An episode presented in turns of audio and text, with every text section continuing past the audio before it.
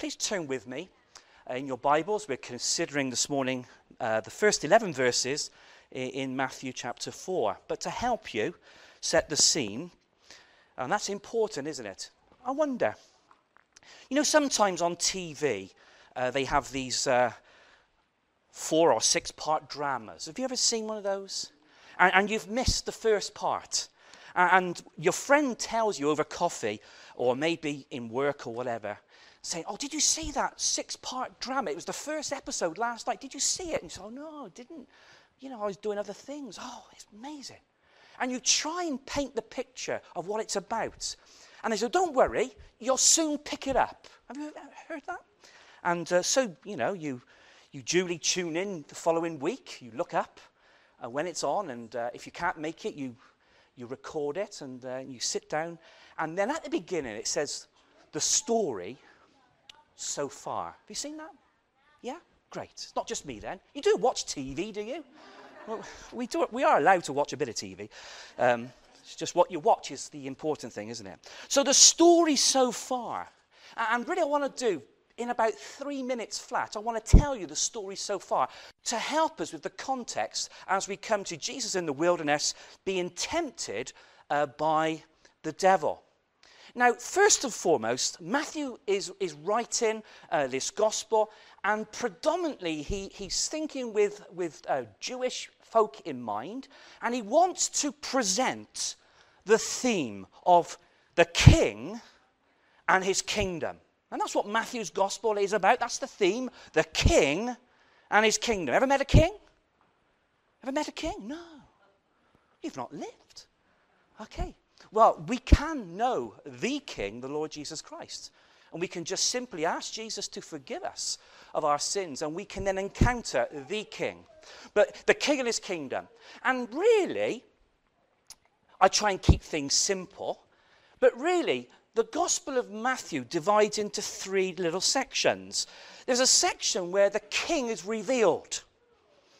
And then the next section, we read about how the King is rejected. And then the third section, it talks about the king returning. The king revealed, the king rejected, the king returning. But uh, as we um, come to the beginning of this gospel, we're introduced to the ancestry of the king. Opening 17 verses of Matthew 1, it tells us uh, uh about Jesus, the king, who is the ruler and maker over everything. And we're told that he was born of royal lineage, or of a royal line. It's his ancestry. And then we are told in the latter part of Matthew 1, 18, verses 18 to 25, the arrival of the king. This is how the birth of Jesus Christ was. So we have the ancestry of the king, and then we're introduced to the arrival of the king. And then as we come to Matthew 2, we have these wise men who come from the east, and they ask the question, Where is he, where is he that was born king of the Jews? And so we have the adoration of the king. So we have the ancestry of the king, the arrival of the king, the adoration of the king. And then towards the end of Matthew 2, we, we see that, that this King Jesus uh, fulfilled specific prophecy. So here's a word for you.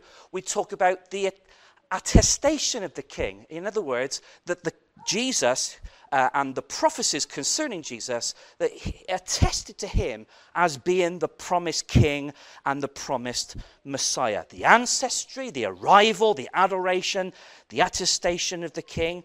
And then to chapter 3, we have the announcement of the king. We're introduced to this character. He's an unusual character called John the Baptist, and he announces the arrival of uh, the king. And, and he, his role was a forerunner, his role was to prepare the hearts of the people so that when they encounter the king, that as they come repenting of their sins, they can then see that He is the fulfillment of all that God has promised and that He is the truly um, God's Son, He's God's Christ, and He is the Messiah.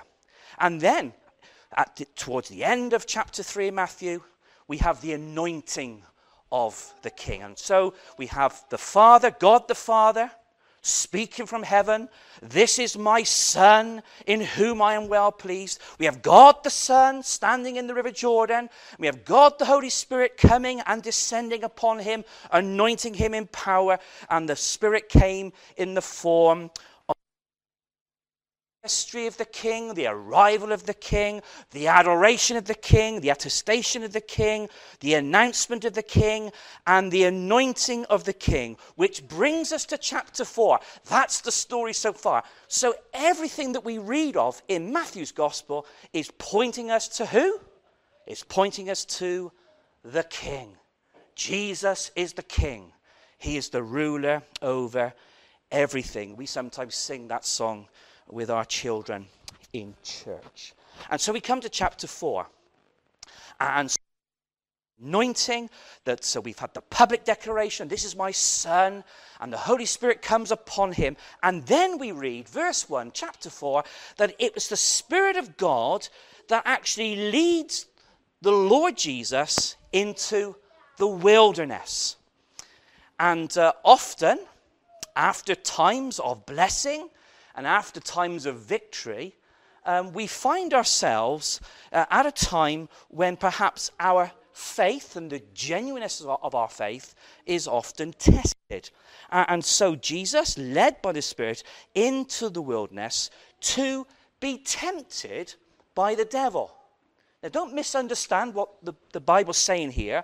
The Holy Spirit uh, is, is, is not tempting Jesus, but the Holy Spirit is leading Jesus uh, to the wilderness where he will encounter uh, the devil.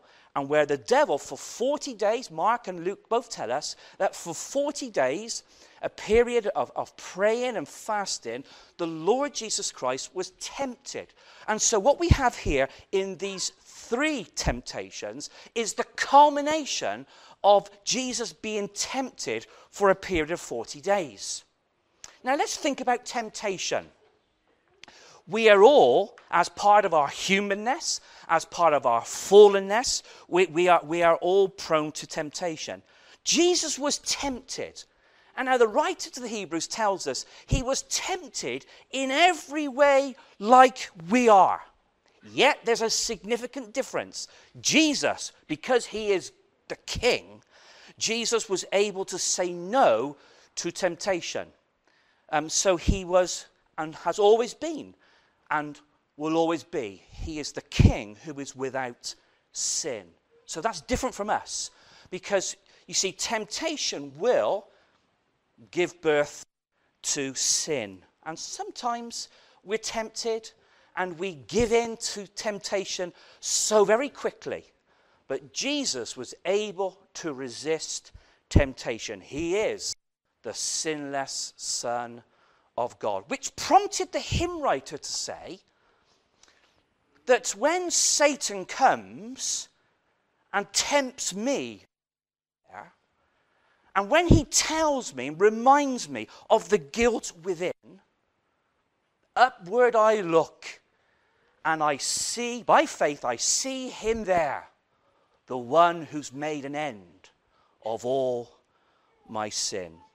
Reminds me of the story, when I think of the whole area and subject of temptation, reminds me of the story uh, of the man and his dog. Anyone got a dog here? Got a dog? Wow. I bet he's lush. Is your dog lush? What sort of dog is your dog? Whoa. Excellent. What sort of dog? You got a dog? What sort of dog you got? Oh, we love dogs, don't we? I find nothing against cats. Oh, you got a dog as well?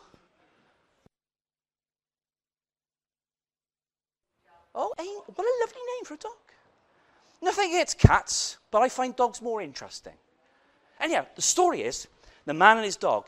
And, and uh, every day now, the dog would come into the kitchen, right, and the owner would place a piece of meat on the kitchen floor. What did the dog do? He saw the meat, ran over, gobbled it up. And the owner said, No, no. And we were in, give him a little tap. Don't do that. Next day, owner's in the kitchen, places a piece of meat on the kitchen floor. Dog comes in, aha, meat. Saw the meat, ran to the meat, gobbled it up. And the owner said, No, no, don't do that. Give him another little tap. And eventually, what happened was, the story goes, that the dog learnt very quickly that really he needs to sit there and he needs to gaze into the face of his master.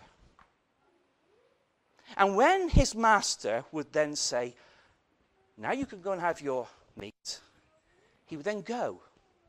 And it's a very powerful little picture for us because it reminds us that if we want to overcome temptation, we need to learn as Christians the secret of sitting and gazing into the face of our Master, into the face of the Lord Jesus Christ, who is the King, who's come to establish his kingdom.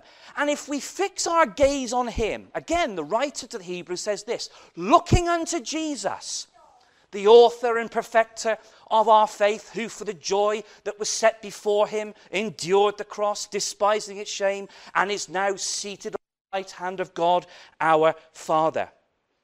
I wonder this morning, brother, sister, fellow believer, do we spend enough time gazing into the face of our Master? Because if we gaze upon him, if we're ready to, to learn from him, to listen to him, to respond to him, to commune with him, to have fellowship with him, to be led by him, then actually all the other things and all the other temptations that surround us will, be, will become strangely dim in the light of his glory and his grace. And so the Spirit of God leads Jesus King into the wilderness. He's tempted. He's fasted. And we're told here he's hungry. And it highlights, doesn't it, his manhood. He's the God man. He's fully God. He's also fully man. He's hungry. Well, wouldn't you be hungry if you went 40 days and 40 nights without food? I need to go 40 days and 40 nights without food, but that's a different story, isn't it? And I'm not sure I would survive. But Jesus was able to go 40 days and 40 nights fasting, and he's praying whilst he fasts because he's being sustained by his heavenly Father. There's a key here, isn't there? That we need to spend time, and sometimes we, we need to have time with him alone. But often, when we seek and desire to spend time with him alone, what happens is that the devil or the enemy will come and want to distract us. Or, as in the case here, the enemy will fill our thoughts with doubts. Listen to the tactic of the devil. He's described here in verse 3 as the tempter. And he came and said to King Jesus, If you are the Son of God. So, what he's doing, this is part of his tactic, isn't it? He, he's, he's trying to, to, to bring doubt into the mind of Jesus. In actual fact, a better translation should be, since you are the Son of God. Because the temptation here is, is not about dealing with Jesus' hunger. The temptation is, is, is more subtle than that. The, what, what the devil is seeking to do is that he wants to suggest that all that Jesus is going through is incompatible with who he is. Since you are the Son of God, why, why has your Father, your Heavenly Father, why has he not provided for you? See the point? Since you are the Son of God, why hasn't the Father provided for your needs? Why are you hungry? He's bringing into question the validity of who he is. We know he's the king who's come to establish his kingdom. He brings into question. And right at the beginning of time in the Garden of Eden, the devil always brings into question. He wants us to doubt the, uh, the authority and the validity uh, and the power of God's word. Remember in the garden?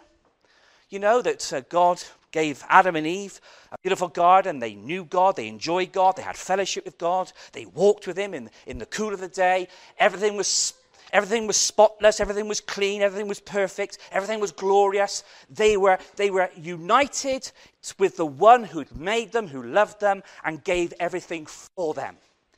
And yet they disobeyed God, and as a result of their disobedience, we know that sin entered their hearts, entered creation, and so sin now separates them from their God and their Maker.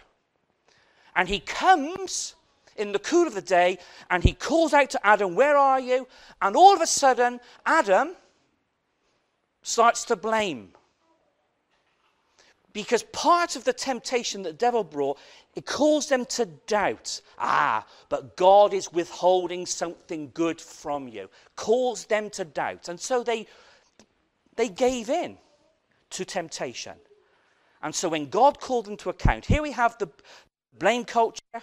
God, uh, Adam blamed Eve. Eve blamed the serpent. And the serpent didn't have a leg to stand on. You heard that before, I'm sure. Blame culture. And so causing them to doubt. There'll be times in your walk, in your Christian life, in your experience, when the enemy will cause you to doubt God's precious promises. And all his promises found in God's word are, are precious and they're great. And uh, Jesus Christ is the fulfillment of all these promises. And so all the promises of God are in him, and they are yes. They're solid, they're firm, they're yes and amen. So that's the, that's the heart of this temptation. Since you are the Son of God, here we have it command these stones to become loaves of bread. Now, temptation will come in proportion to one's gifts and to one's abilities. I'm not in, in, in any fear of, of being tempted to turn uh, stones into loaves of bread because I don't possess the ability or the power to do it. Do you see that? Temptation will come to us, right, in proportion to our gifting and to our abilities. For instance, you might be a sales representative, and we might say he or she has the gift of the gab.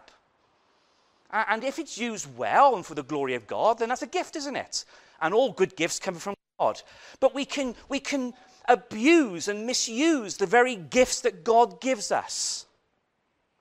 And so often, temptation will come at the heart and in proportion to, uh, to the use of our gifts and our abilities. Don't, if you've been blessed, perhaps you've been blessed with a, a musical gift, you've been, guest, uh, um, you've been gifted with a teaching gift, you've been You've, you've been gifted, I don't know, with, with, a, with a, a gift that you're athletic and you're, you're, you're great at sport. Whatever the gift is, flower arranging, I don't know, whatever the gift is, if it's used well, if it's used for the glory of God, then amen.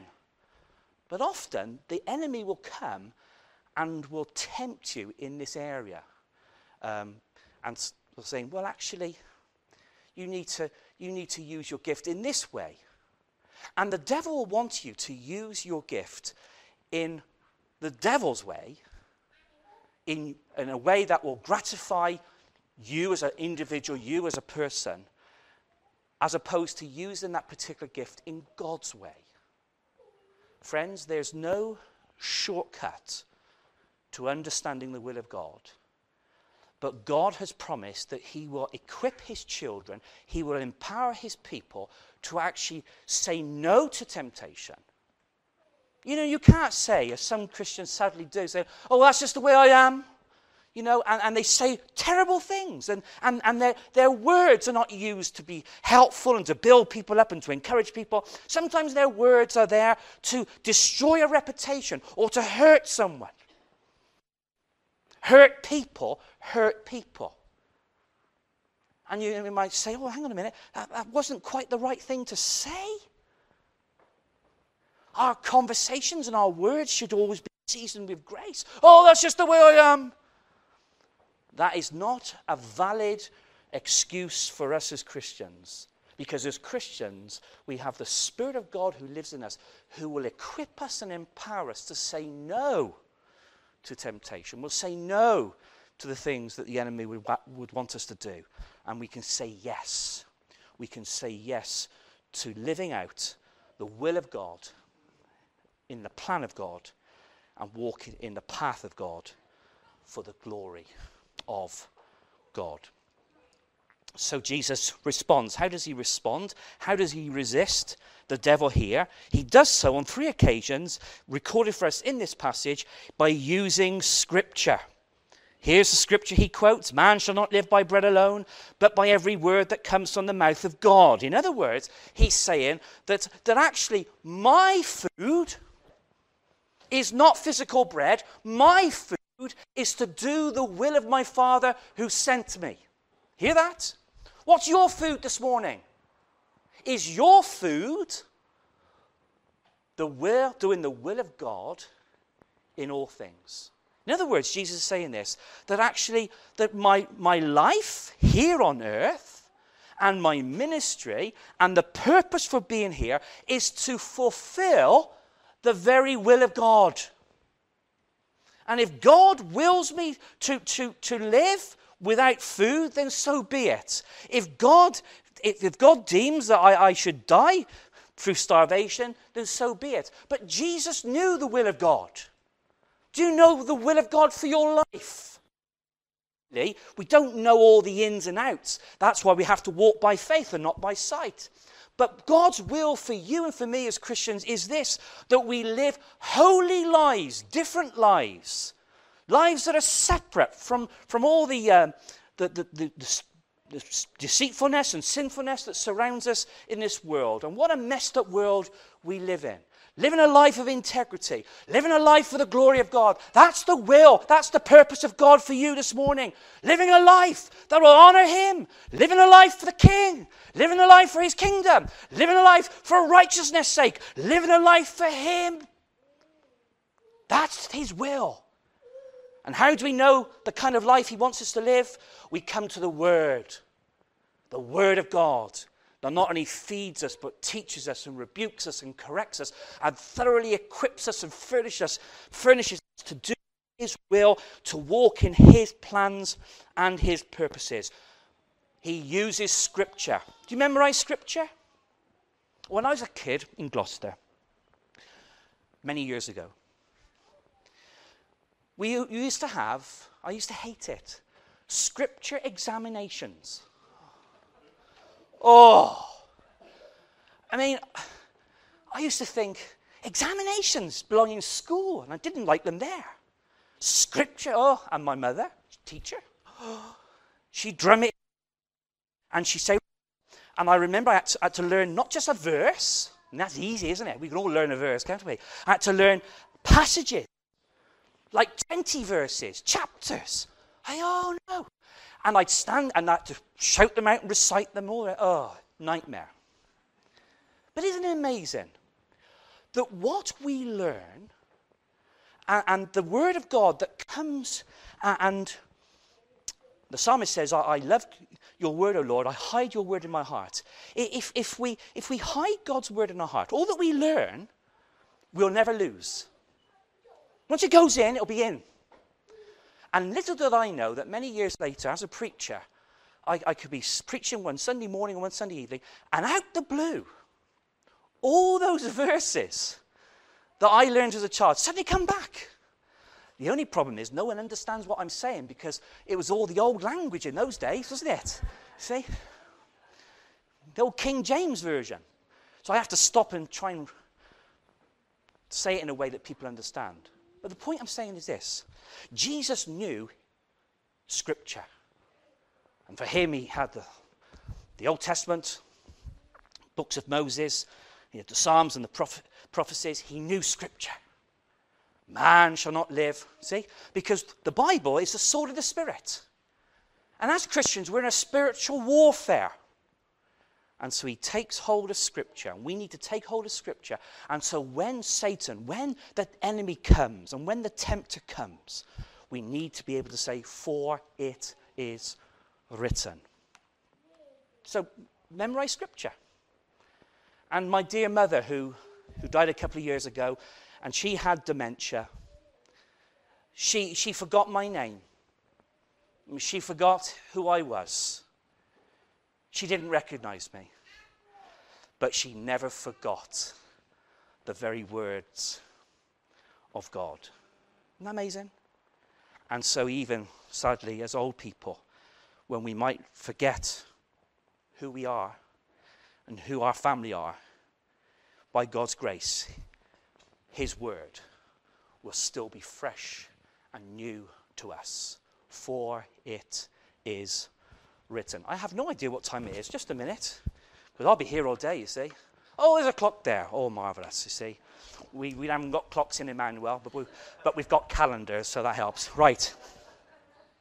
Look at verse 5. Then the devil took him to the holy city and set him, that's Jesus, on the pinnacle of the temple. And he said to him, Since, or if you are the Son of God, throw yourself down, for it is written, here we go. This is interesting, isn't it? That even the devil knows Scripture. And that's, that's something, isn't it? Even people who oppose the king, even those people who oppose the kingdom, do know Scripture.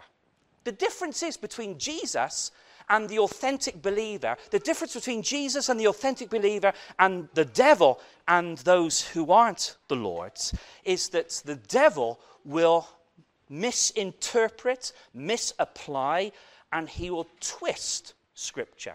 Here we have a classic example. He says this Since you are the Son of God, throw yourself down, for it is written, He will command His angels concerning you. On their hands they will bear you up, lest you strike your foot against a stone. Here we have it, verse 7. Jesus said to him, Again, it is written. Here we have it. He's using scripture, the word of God, sharper than a double edged sword. You shall not put the Lord your God to the test. Now, here's the key the devil now is changing his tact. You see, Jesus saying, I'm not going to command these, these stones into, to be bread because I'm here to fulfill the will of my Father. This isn't according to his will. I'm not doing it. So now, what is the devil doing? The, the devil now is attempting to presume that if Jesus was to throw himself off the temple, that God the Father would come and rescue him. This is the sin of presumptuousness.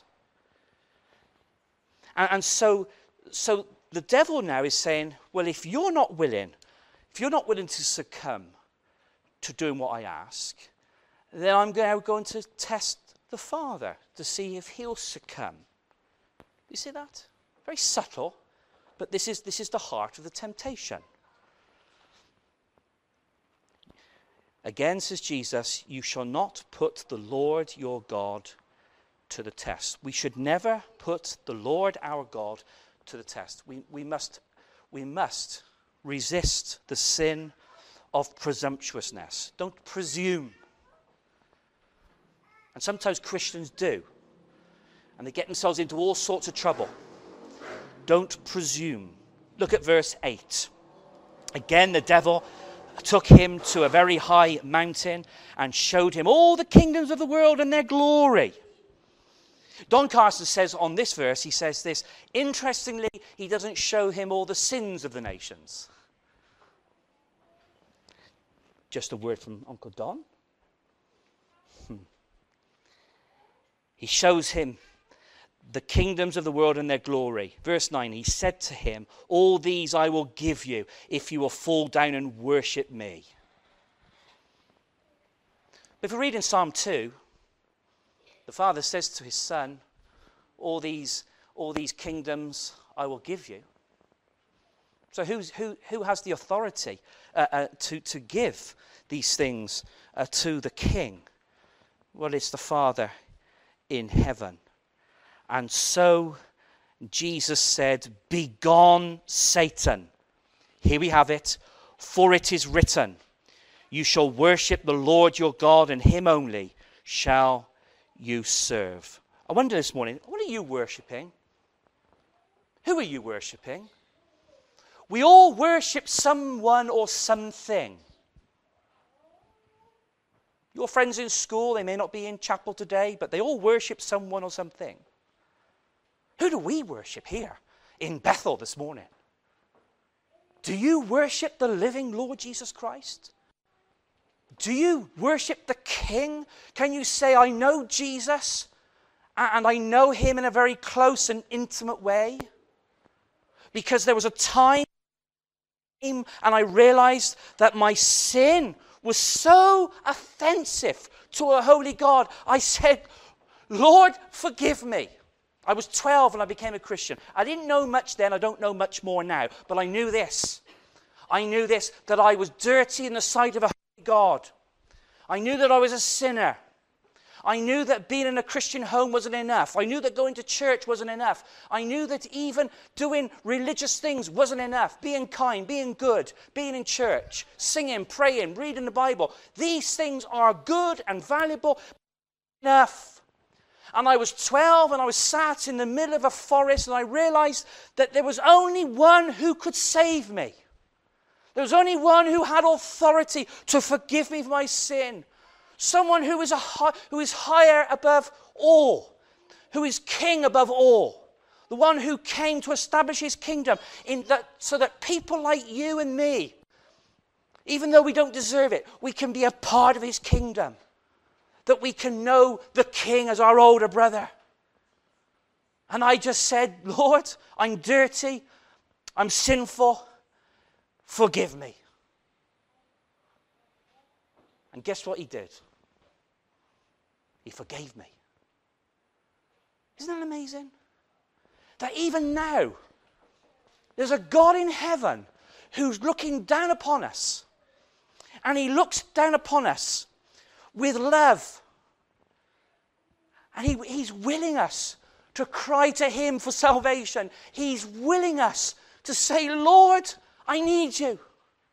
Lord Jesus, I believe you died for me and for my sin. I believe you rose again for me that I might know justification or I can be declared righteous by God on account of faith in the finished work of Jesus Christ on the cross. Isn't that amazing? I knew as I as I walked through the forest of Dean, I knew that heaven had heard my cry. I knew that I was forgiven. I knew I was forgiven not just for time, not just for that spring bank holiday, or Whitsun week we used to call it, but I knew that I was safe and secure, and I'd been saved not just for time, but forever. And so I could sing. I remember singing next to my grandfather, Now I belong to Jesus. Jesus belongs to me not for the years of time alone, but for eternity. And so he said, Jesus, to the, to the devil, be gone. You shall worship the Lord your God, and him only shall you serve. Are you worshipping the King? Who is on the throne of your little hearts this morning?